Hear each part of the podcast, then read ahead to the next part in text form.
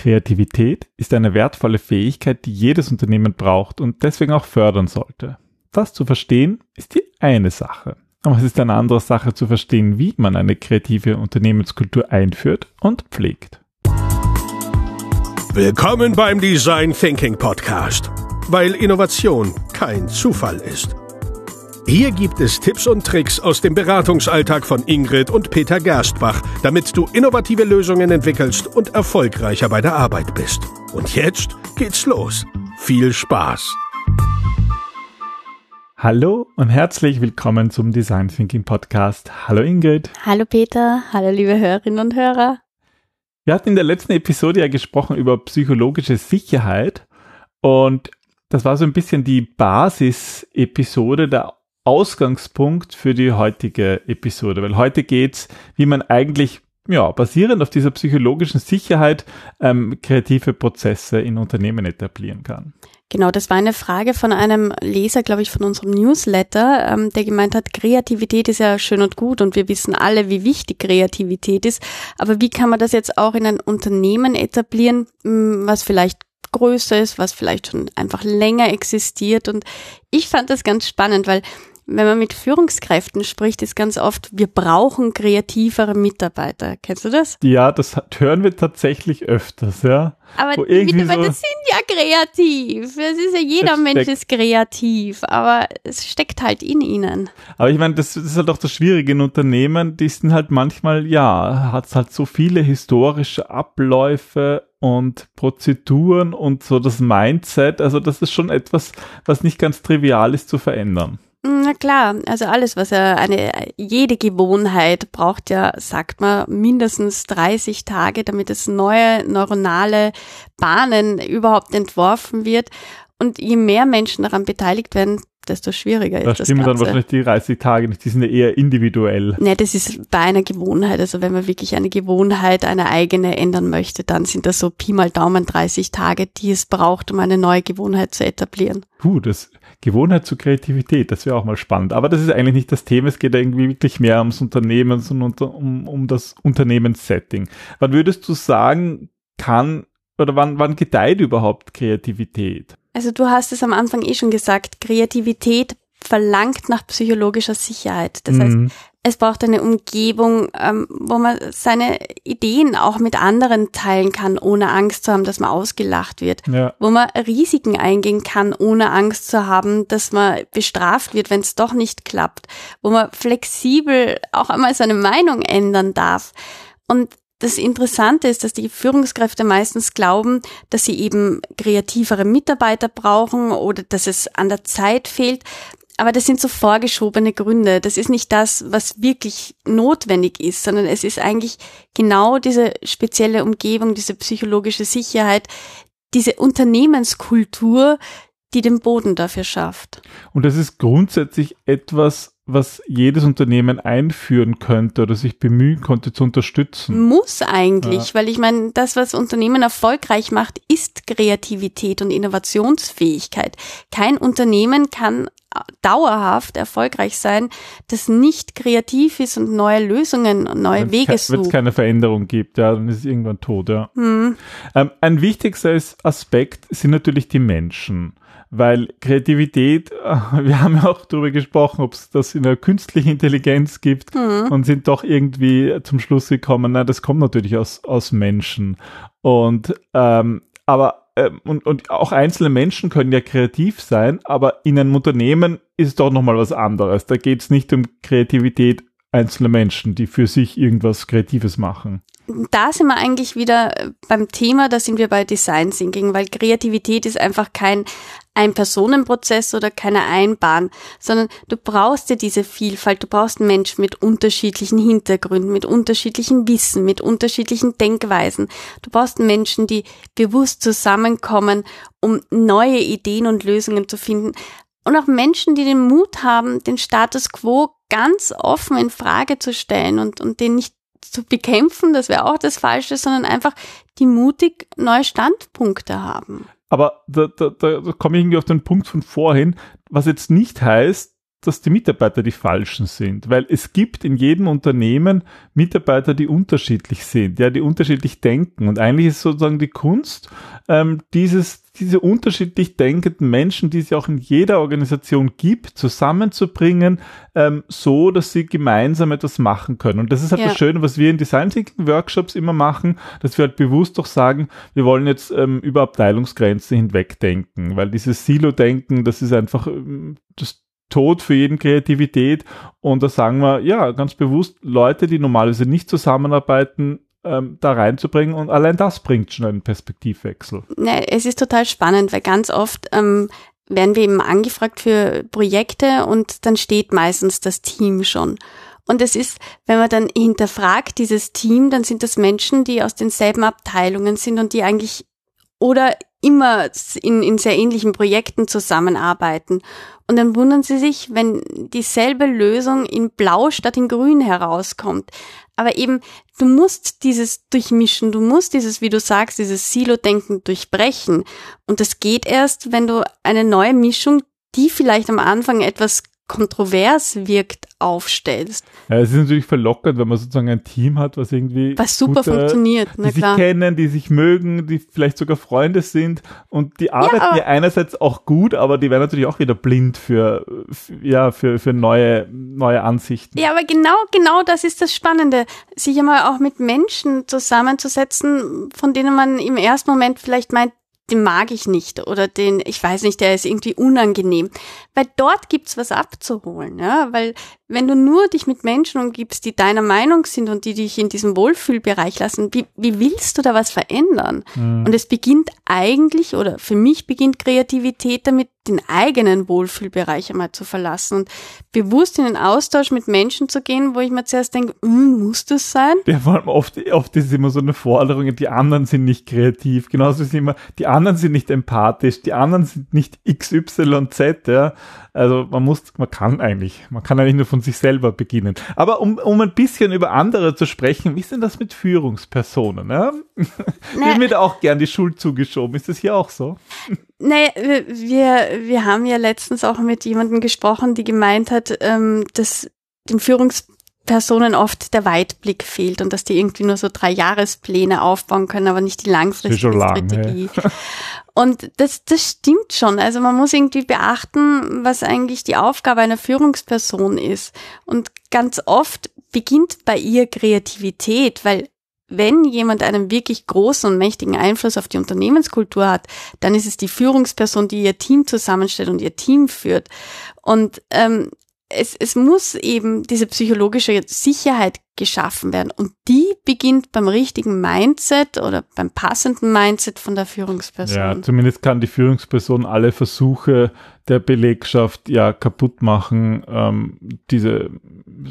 dass es eine psychologische Sicherheit und eine angenehme Atmosphäre gibt, das stimmt, ja. Ja, oder eine Führungsperson, ich meine, das passiert uns ja auch immer wieder, dass wir dann mit Führungskräften zu tun haben, die der Meinung sind, sie haben die idiotischsten Mitarbeiter oder irgendwie... das unter vorgehaltener Hand auch tatsächlich so sagen, ja. Nicht nur unter vorgehaltener Hand. Und ich meine, das spürst du ja, diese Wertschätzung, dieser fehlende Respekt, das ist ja alles irgendwo greifbar. Und wie soll dann jemand gerne in den Job gehen, Spaß haben und dann noch kreativ sein? Vor allem kreativ sein bedeutet immer auch etwas von sich her zu zeigen. Offen zu sein, sich verletzbar zu zeigen. Und das funktioniert natürlich in so einem Umfeld dann nicht, ja. Und das beginnt in Wahrheit bei der Führungsperson, ja. Was halt auch spannend ist, dass oft Kreativität verknüpft wird mit gewissen Abteilungen. Was ich, die Marketingabteilung, die dann besonders kreativ ist. Mhm. Aber es gibt halt auch Jobs, die unkreativ sind, oder nicht? Naja, zum Beispiel Buchhaltung wäre so ein klassischer. Du sagst immer, wer will einen kreativen Buchhalter haben? Ich finde das cool. Also ich glaube gerade, dass Buchhaltung ein sehr kreativer Job sein kann. Es ist sogar, also Steuerhinterziehung wieder manchmal euphemistisch kreative Buchhaltung genannt. Das ist wieder ein anderes Thema, davon wollen wir jetzt nicht sprechen. Aber ich meine, ich habe selber ja auch Geschäftsprozesse im Rechnungswesen zum Beispiel verbessert. Und da ist natürlich Kreativität gefragt, wie man Prozesse verbessern kann. Naja, und du darfst nicht vergessen, dass ein ganz zentraler Aspekt für Mitarbeiterzufriedenheit ist, wie Menschen sich in einem Job entfalten können, ja, welche Wege sie, wie viel Freiheit sie haben.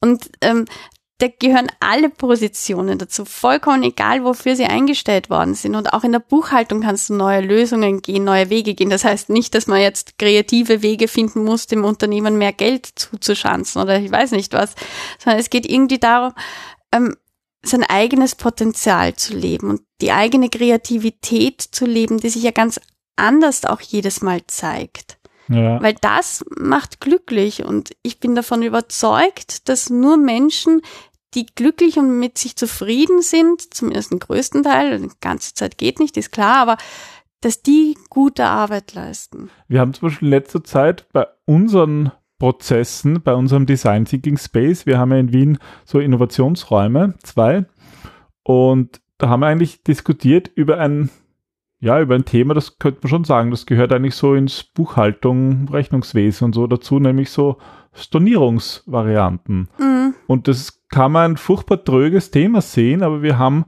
darüber diskutiert, wie man das anders gestalten kann und haben uns Analogien zu anderen Branchen angesehen und das eigentlich aus einer sehr kreativen Sichtweise betrachtet.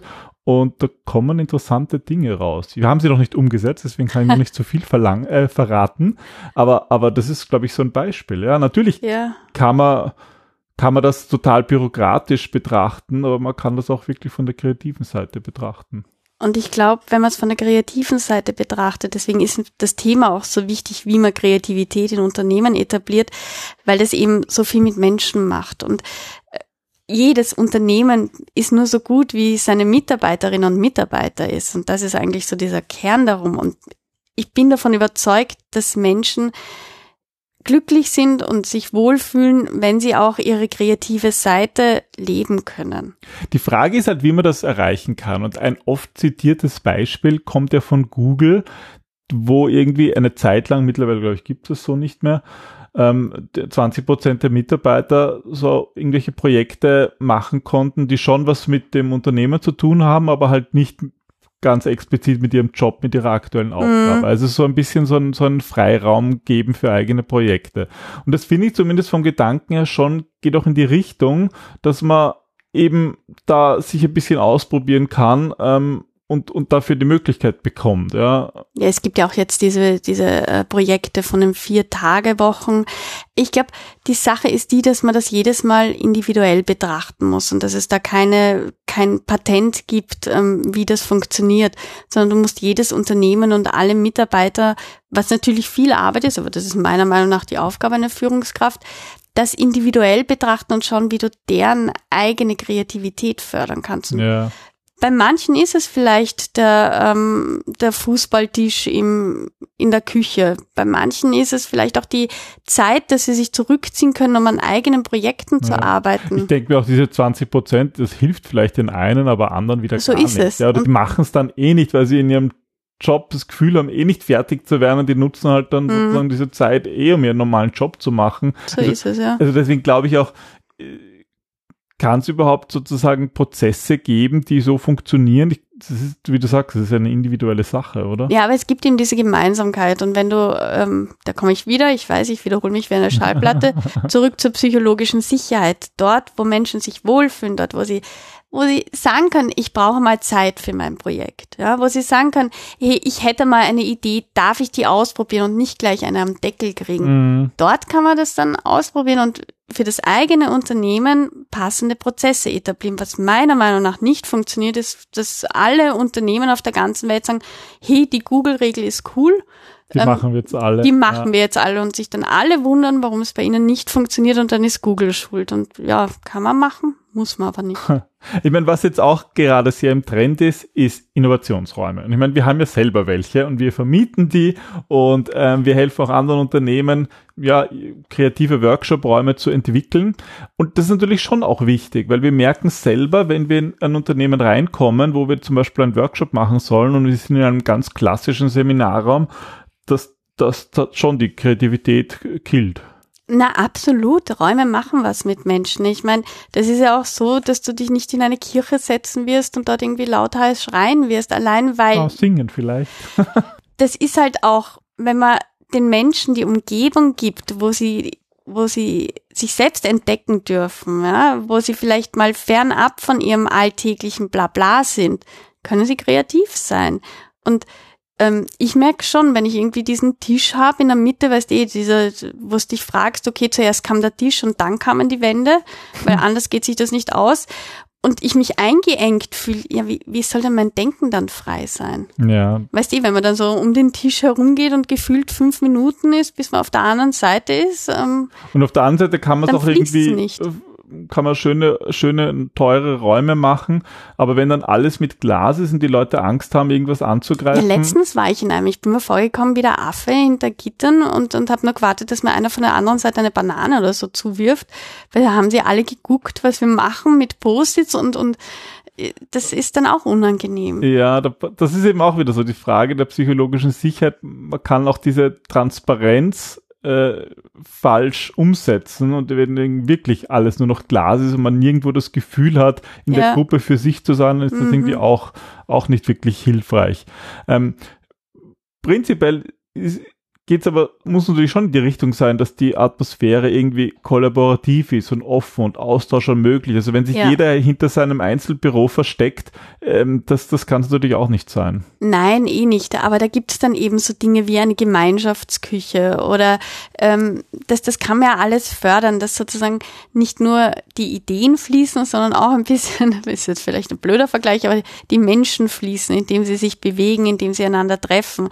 Und auch das gehört zu einem kreativen Unternehmen dazu, dass man Menschen die Möglichkeit gibt, dass sie sich treffen, um sich auszutauschen. Und zwar eben fernab von ihren eigenen Aufgaben, gerade im Büro.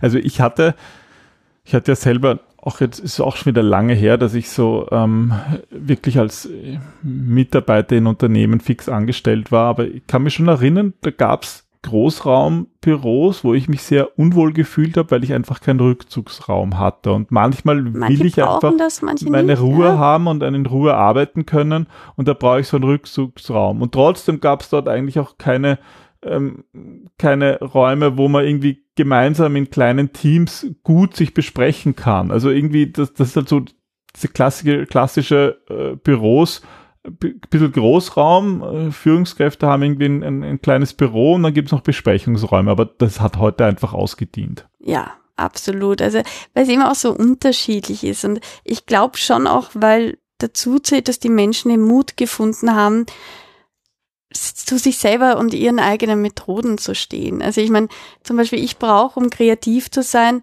ich brauche meine Morgenstunden. Ja, ich muss da allein sein in der Früh, wo keiner redet, aber du brauchst zum Beispiel einen Austausch und wir brauchen beide den Platz dazu. Ja, und das ist so für Kreativität super wichtig, dass wir jedem die Möglichkeit geben, das so zu leben, wie es die Person gerade braucht. Und das ist in einem Großunternehmen nicht so einfach, ja? Nein, absolut nicht. Aber vor allem, und ich glaube, das ist so ein wichtiger Punkt, ist es dazu, dass man diese Flexibilität hat, auch herauszufinden, was jeder braucht. Und auch sich selber zuzugestehen, dass nicht nur Identität, sondern auch diese Arbeitsweise nicht etwas ist, was in Stein gemeißelt ist, sondern dass man sich ändert, auch mit den Erfahrungen, mit dem Alter, mit in welcher Abteilung man ist. Und man muss selber auch ausprobieren dürfen und auch sagen dürfen, na, das funktioniert jetzt vielleicht doch nicht mehr und ich fühle mich doch wieder wohl in einem Großraumbüro.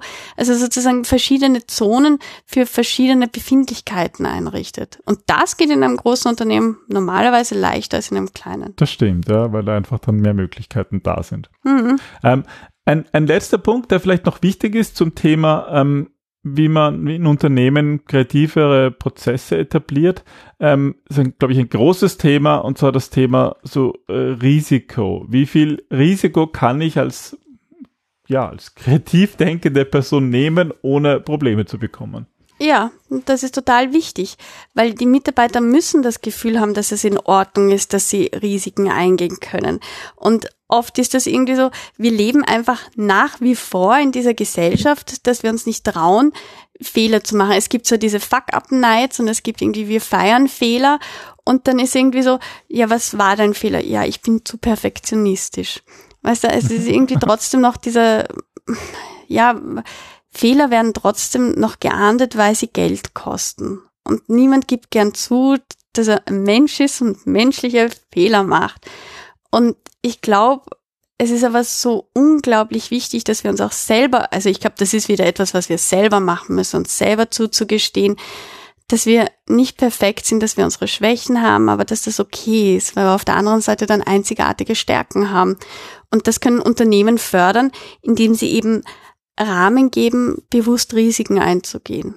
Weil wenn das nicht da ist, dann ist halt ein bisschen das Problem, dass wir so eine unbewusste Angleichung haben. Also einerseits kommen dann die Prozesse ins Spiel, so wenn ich mich nach den Regeln halte, dann kann ich ja nicht bestraft werden. Aber das sorgt halt automatisch auch dafür, dass keiner mehr links und rechts schaut, sondern einfach nur das macht, was man irgendwie, was irgendjemand gesagt hat, was man machen soll. Also da kann dann einfach keine Kreativität entstehen. Und das ist schon etwas, was in manchen Unternehmens-DNAs ganz tief verwurzelt ist. Dieses nach Vorschrift handeln. Ja. Und so wie du sagst, das kann nicht zu neuen Lösungen führen. Und gerade jetzt sind wir auch, also ich meine, eigentlich sind wir immer in einem Zeitalter. Das heißt immer, gerade jetzt ist die perfekte Zeit, aber die perfekte Zeit ist ja eh immer. Aber es werden gerade neue Jobs entstehen, die davon leben, von der Einzigartigkeit des Menschen, ja, von seiner Kreativität und von seiner Empathie, weil das ist das, was uns Menschen einzigartig macht und die müssen wir gestalten. Und deswegen ist es so wichtig, jetzt die Dinge zu hinterfragen, sie ins Wanken zu bringen und sie zu ändern. Und dafür braucht es einfach eine ordentliche Portion Mut, das ist mir bewusst, weil man muss aus der eigenen Komfortzone raus, das ist schon schwer genug.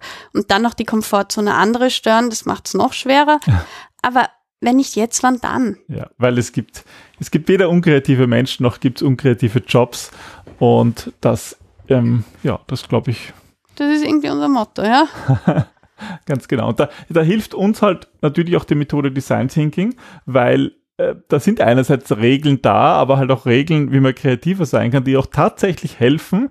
Regeln, die helfen, Perspektiven zu wechseln, Dinge, ja, unter einem neuen Blick zu betrachten. Und das ist etwas, das mit dem wir gute Erfahrungen gemacht haben, aber das ist sicher auch bei jedem Menschen ein bisschen anders. Mhm.